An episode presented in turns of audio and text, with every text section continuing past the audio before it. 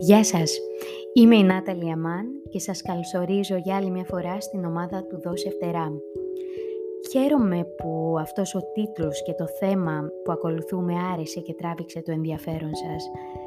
Να σας ευχαριστήσω για τα καλά σας λόγια, την αγάπη που απλόχερα μας προσφέρατε και επίσης να ευχαριστήσω εσάς που με τις εύστοχες παρατηρήσεις σας μας βοηθάτε να γίνουμε καλύτεροι. Ανταλλάσσοντας λοιπόν απόψεις και ιδέες, μπορούμε να δημιουργήσουμε αυτό που πραγματικά θέλουμε και που μας βοηθά ουσιαστικά για να δώσουμε φτερά στα παιδιά μας, όπως είναι και ο τίτλος του podcast. Πολλοί από εσάς, ακούγοντας το πρώτο podcast, ζητήσατε παραδείγματα. Εγώ, όπως είπα, δεν είμαι ειδικός και όπως υποσχέθηκα, στην ομάδα αυτή θα έχουμε ειδικούς για να μας λύνουν τις απορίες μας και να μας δίνουν κατευθυντήριες γραμμές. Σε αυτό λοιπόν το επεισόδιο θα προσπαθήσω να δώσω ακόμη περισσότερα στοιχεία για τα όρια και τους κανόνες, ούτως ώστε την επόμενη φορά που θα έχουμε κοντά μας τη σχολική ψυχολόγο μας Ιωάννα Καπετάνιου να είμαστε έτοιμοι για τις ερωτήσεις και τους προβληματισμούς. Στείλτε λοιπόν τα δικά σας μηνύματα αυτά που πραγματικά σας απασχολούν, που θέλετε να δώσουν λύση ειδική, γιατί η Ιωάννα θα μας βοηθήσει έτσι να, να λύσουμε απορίες και δικούς μας προβληματισμούς και είναι καλό να έχουμε έτσι μαζεμένες τις ερωτήσεις, ούτως ώστε να λυθούν πολλές δικές σας απορίες και τι ακριβώς θέλετε να μάθετε για αυτό το κεφάλαιο που ονομάζεται όρια και κανόνες. Ε, εγώ αδράτοντας αυτή την ευκαιρία, και θέλοντας να φτιάξω ε, δικούς μου κανόνες και δικά μου παραδείγματα για τα δικά μου παιδιά, ε, έφτιαξα έτσι μια λίστα ε, που θα μπορέσουμε μαζί να, να συζητήσουμε για το πώς ε, και με ποιο τρόπο μπορούμε να βάλουμε κανόνες στο σπίτι που είναι ένα πολύ σημαντικό κεφάλαιο και αυτό παράλληλα οριοθετεί και όρια. Δηλαδή ένα παράδειγμα για αυτό που ζητήσατε, ίσως είναι το πιο κάτω σχόλιο δικό μου.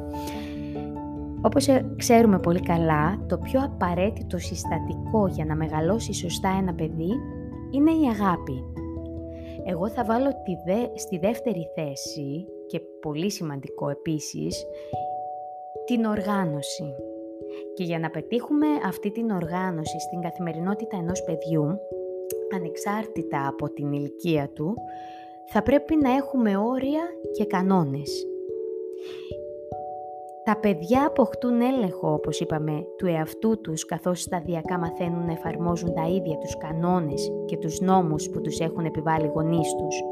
Με αυτόν τον τρόπο ο έλεγχος της συμπεριφοράς του παιδιού μετατρέπεται από εξωτερικός, που είναι οι κανόνες που θέτουμε εμείς σαν γονείς, σε εσωτερικός, κανόνες δηλαδή που εφαρμόζουν τα ίδια τα παιδιά. Ωστόσο, αν ο εσωτερικός έλεγχος εξ αρχής λείπει, ο εσωτερικός έλεγχος δεν θα αποκτηθεί ποτέ.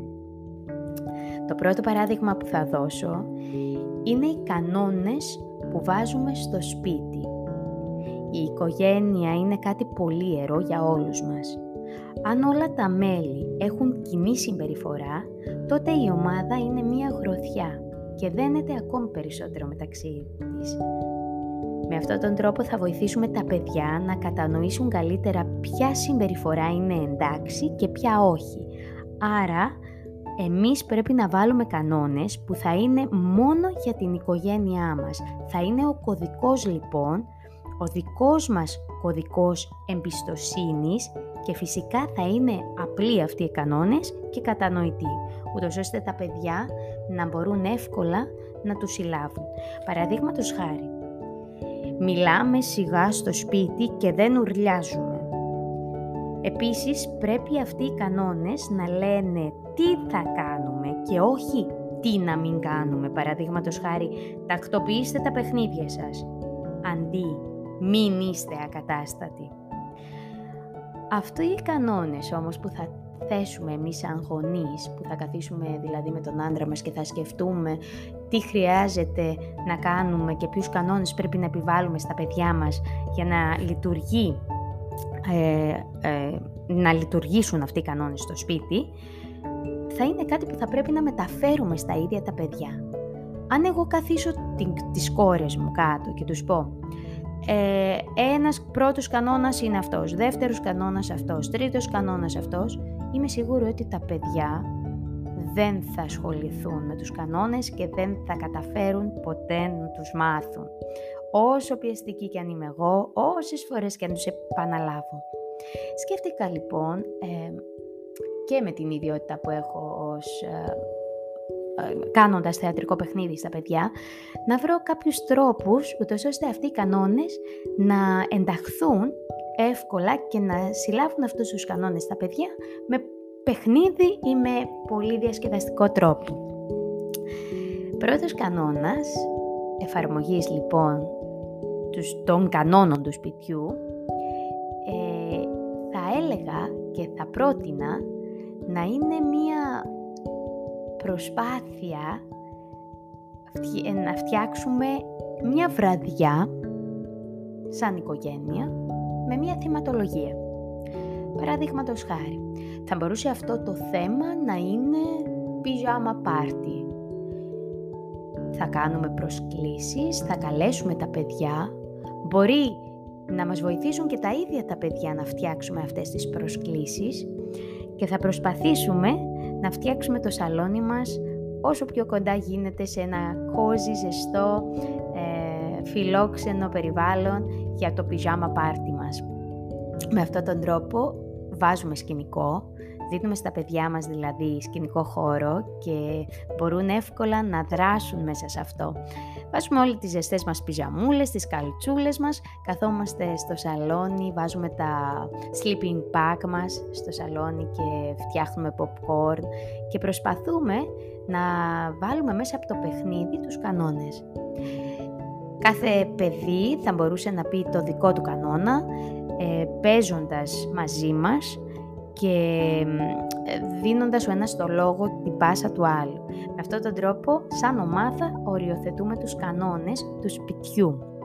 Είπαμε πολύ σωστά πριν ότι τα παιδιά θα κατανοήσουν καλύτερα αυτούς τους κανόνες μέσω ε, ενός ερεθίσματος και, και αυτά τα ερεθίσματα που θα φτιάξουμε για αυτή τη βραδιά θα πρέπει να είναι κάτι που θα αρέσει στα δικά μας παιδιά. Δεν μπορώ εγώ να πάρω κάτι ε, που θα αρέσει, ας πούμε δεινόσαυρους που θα αρέσει σε ένα αγόρι και να το προσαρμόσω στις κόρες μου.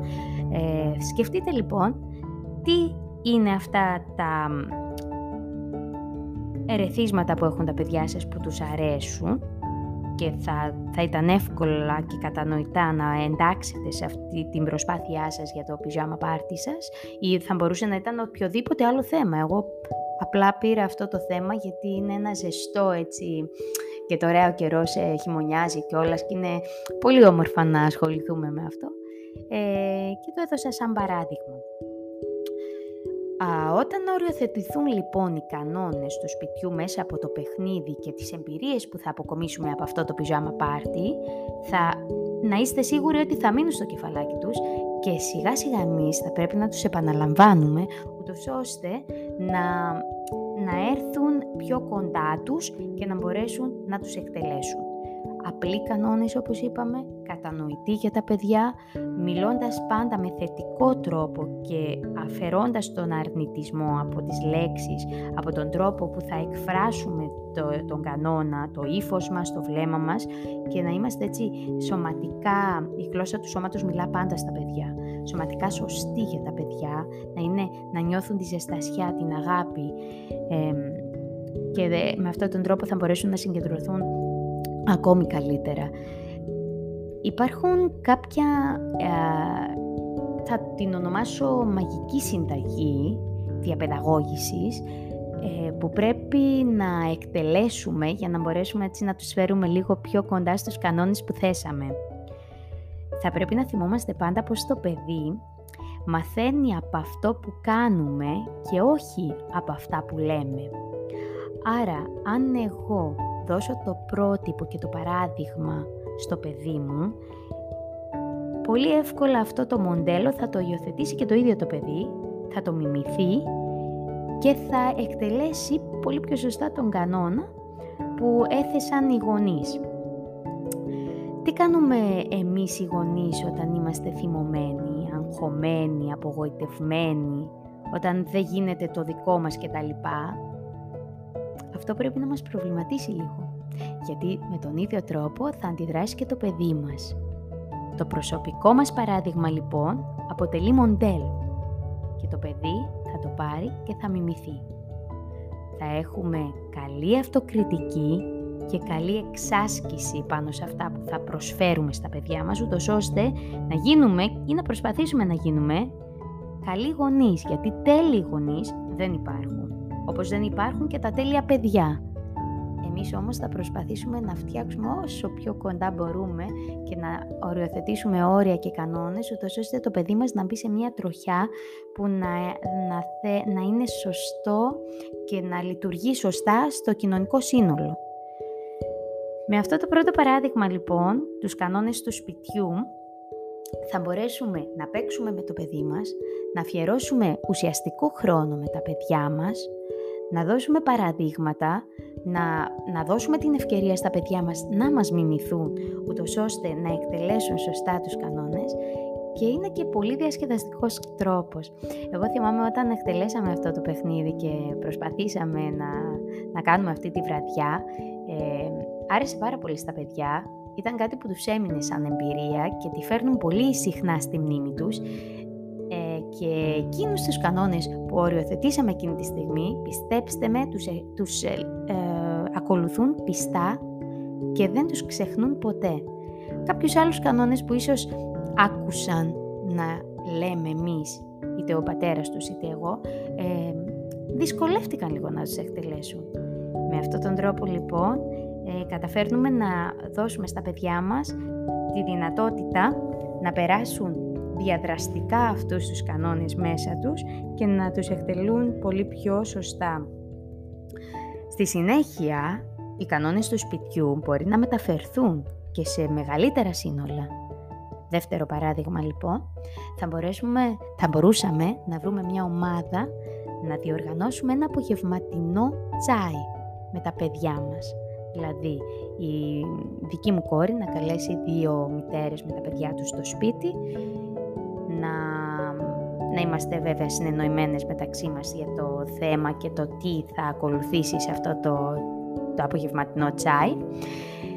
Θα φτιάξουμε πάλι προσκλήσεις με τα παιδιά για να νιώθουν ότι είναι μέρος αυτής της ε, ε προσπάθειας και αυτής της λειτουργικής ε, το, συγγνώμη, πώς λειτουργεί δηλαδή αυτό, πώς εξελίσσεται αυτή, αυτή η διαδικασία και θα φτιάξουμε προσκλήσεις μαζί με τα παιδιά μας, θα βάλουμε το θέμα, θα τις δώσουμε στις μαμάδες, τα ίδια τα παιδιά τους και θα τους καλέσουμε ένα απόγευμα στο σπίτι για να παίξουμε, για να δούμε μια ταινία, για να φτιάξουμε στολίδια τώρα που είναι Χριστούγεννα.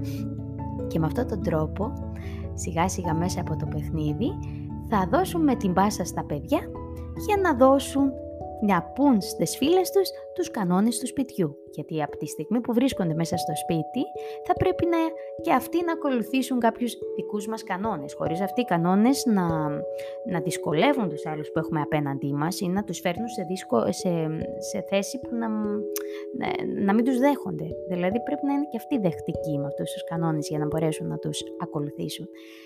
Ε, είναι ένα πάρα πολύ ωραίο, ένας πάρα πολύ ωραίος τρόπος να βάλουμε και να οριοθετήσουμε όρια στα παιδιά και τα ίδια τα παιδιά να διδάξουν και αυτά με τη σειρά τους αυτούς τους κανόνες στους φίλους τους μέσα από ένα παιχνίδι, μέσα από μια δραστηριότητα, μέσα από ένα όμορφο απογεύμα ε, χαλάρωσης και ξεγνιασιάς. Δεν το βλέπουν λοιπόν σαν αγκαρία, δεν το βλέπουν ότι πρέπει να γίνει γιατί θα θυμώσει η μαμά ή ο μπαμπάς. Σε καμία περίπτωση δεν πρέπει να γίνεται αυτό. Τα παιδιά εμπειρίες θέλουν και αυτό το άκουσα πολλές φορές και για και είμαι πολύ χαρούμενη γιατί αυτές τις μέρες το άκουσα και από πολλούς εκπαιδευτικούς αυτό το πράγμα. Δεν είναι λοιπόν ε, μόνο τα μαθήματα στο σχολείο, ε, είναι και οι εμπειρίες που προσφέρουμε στα παιδιά. Σε αυτό το σημείο, όπως κάνω κάθε φορά, θα, θέλω να σας, ε, θα ήθελα να σας προτείνω ένα βιβλίο ένα βιβλίο που αφορά τους γονείς και ε, παίρνοντας, αδράτοντας λοιπόν την ευκαιρία από ένα σεμινάριο που ε, ε, υπάρχει αυτή τη στιγμή και γίνεται με ερέθισμα ένα βιβλίο που ονομάζεται «Πώς οι Δανείοι εκπαιδεύουν τα πιο ευτυχισμένα παιδιά στο σχολείο και στην οικογένεια», θα ήθελα να πω ότι κάθε οικογένεια μπορεί να βάλει τους δικούς, του, τους δικούς τους κανόνες σύμφωνα με τα θέλω και τα, τα πιστεύω της κάθε οικογένειας. Δεν είναι κακό όμως να βλέπουμε τι γίνεται και γύρω μας. Οι Δανείοι λοιπόν, ακούγοντας και εγώ από, και μαθαίνοντας γιατί συντόνισα αυτό το σεμινάριο, ψηφίστηκαν για 40 συναπτά έτη ως η πιο ευτυχισμένη χώρα του κόσμου. Αυτό κάτι λέει. Αυτό σημαίνει ότι κάτι κάνουν σωστά. Δεν λέω σε καμία περίπτωση ότι θα πάρουμε και θα βάλουμε στη δική μας κουλτούρα και στη δική μας ε, ε, ψυχοσύνθεση όλα αυτά που λένε στη Δανία. Σε καμία περίπτωση δεν μπορεί να γίνει αυτό. Γιατί κάθε πολιτισμός, κάθε κουλτούρα έχει τα δικά του χαρακτηριστικά και τους τρόπους να, να, να περιγράφει αυτά τα χαρακτηριστικά και να δίνει τις δικές της συμβουλές στα παιδιά. Όμως, καλό θα ήταν να, να διαβάζουμε έτσι και να βλέπουμε κάποια θετικά πράγματα που υπάρχουν σε κάθε χώρα, ούτως ώστε αυτά που προσαρμόζονται στη δική μας κουλτούρα να μπορέσουμε να τα προσαρμόσουμε. Είναι ένα βιβλίο λοιπόν για έναν διαφορετικό τρόπο εκπαίδευσης των παιδιών μέσα από παραδείγματα, παραλληλισμούς και συμβουλές, ο οποίος βασίζεται στην παρακα... στις έννοιες της εμπιστοσύνης, της συνέστησης, της αυθεντικότητας, του θάρρος και το χούγκα. Ε, μπορούμε να πάρουμε έτσι στοιχεία με την καλλιέργεια ιδανία αυτών των απλών αλλά και τόσο σημαντικών ενιών, εκπαιδεύουν τα πιο ευτυχισμένα παιδιά στο σχολείο και στην οικογένεια. Και λέει εδώ πέρα το βιβλίο «Γιατί όχι και εμείς». Είναι λοιπόν ένα ερέθισμα που βάζω για αυτή τη φορά και ένα, ένα προβληματισμό, γιατί μου αρέσει πάντα να αφήνω ανοιχτά ενδεχόμενα για βελτίωση, ούτως ώστε ο καθένας να παίρνει αυτό που χρειάζεται, να παίρνει στοιχεία και να μελετώντας να βρίσκει τα σωστά δικά του στοιχεία. Σας ευχαριστώ για άλλη μια φορά για το χρόνο σας. Σας ευχαριστώ πολύ που με ακούσατε. Θα σας περιμένω την επόμενη φορά. Στείλτε μηνύματα, δεν είναι τίποτα. Στείλτε το μήνυμά σας και εγώ θα το διαβάσω και θα το μεταφέρω στην Ιωάννα ε, για να φτιάξουμε μια όμορφη εκπομπή. Θα τα πούμε την επόμενη φορά. Καλή συνέχεια και φτιάξτε το δικό σας πιτζάμα πάρτι. Γεια σας!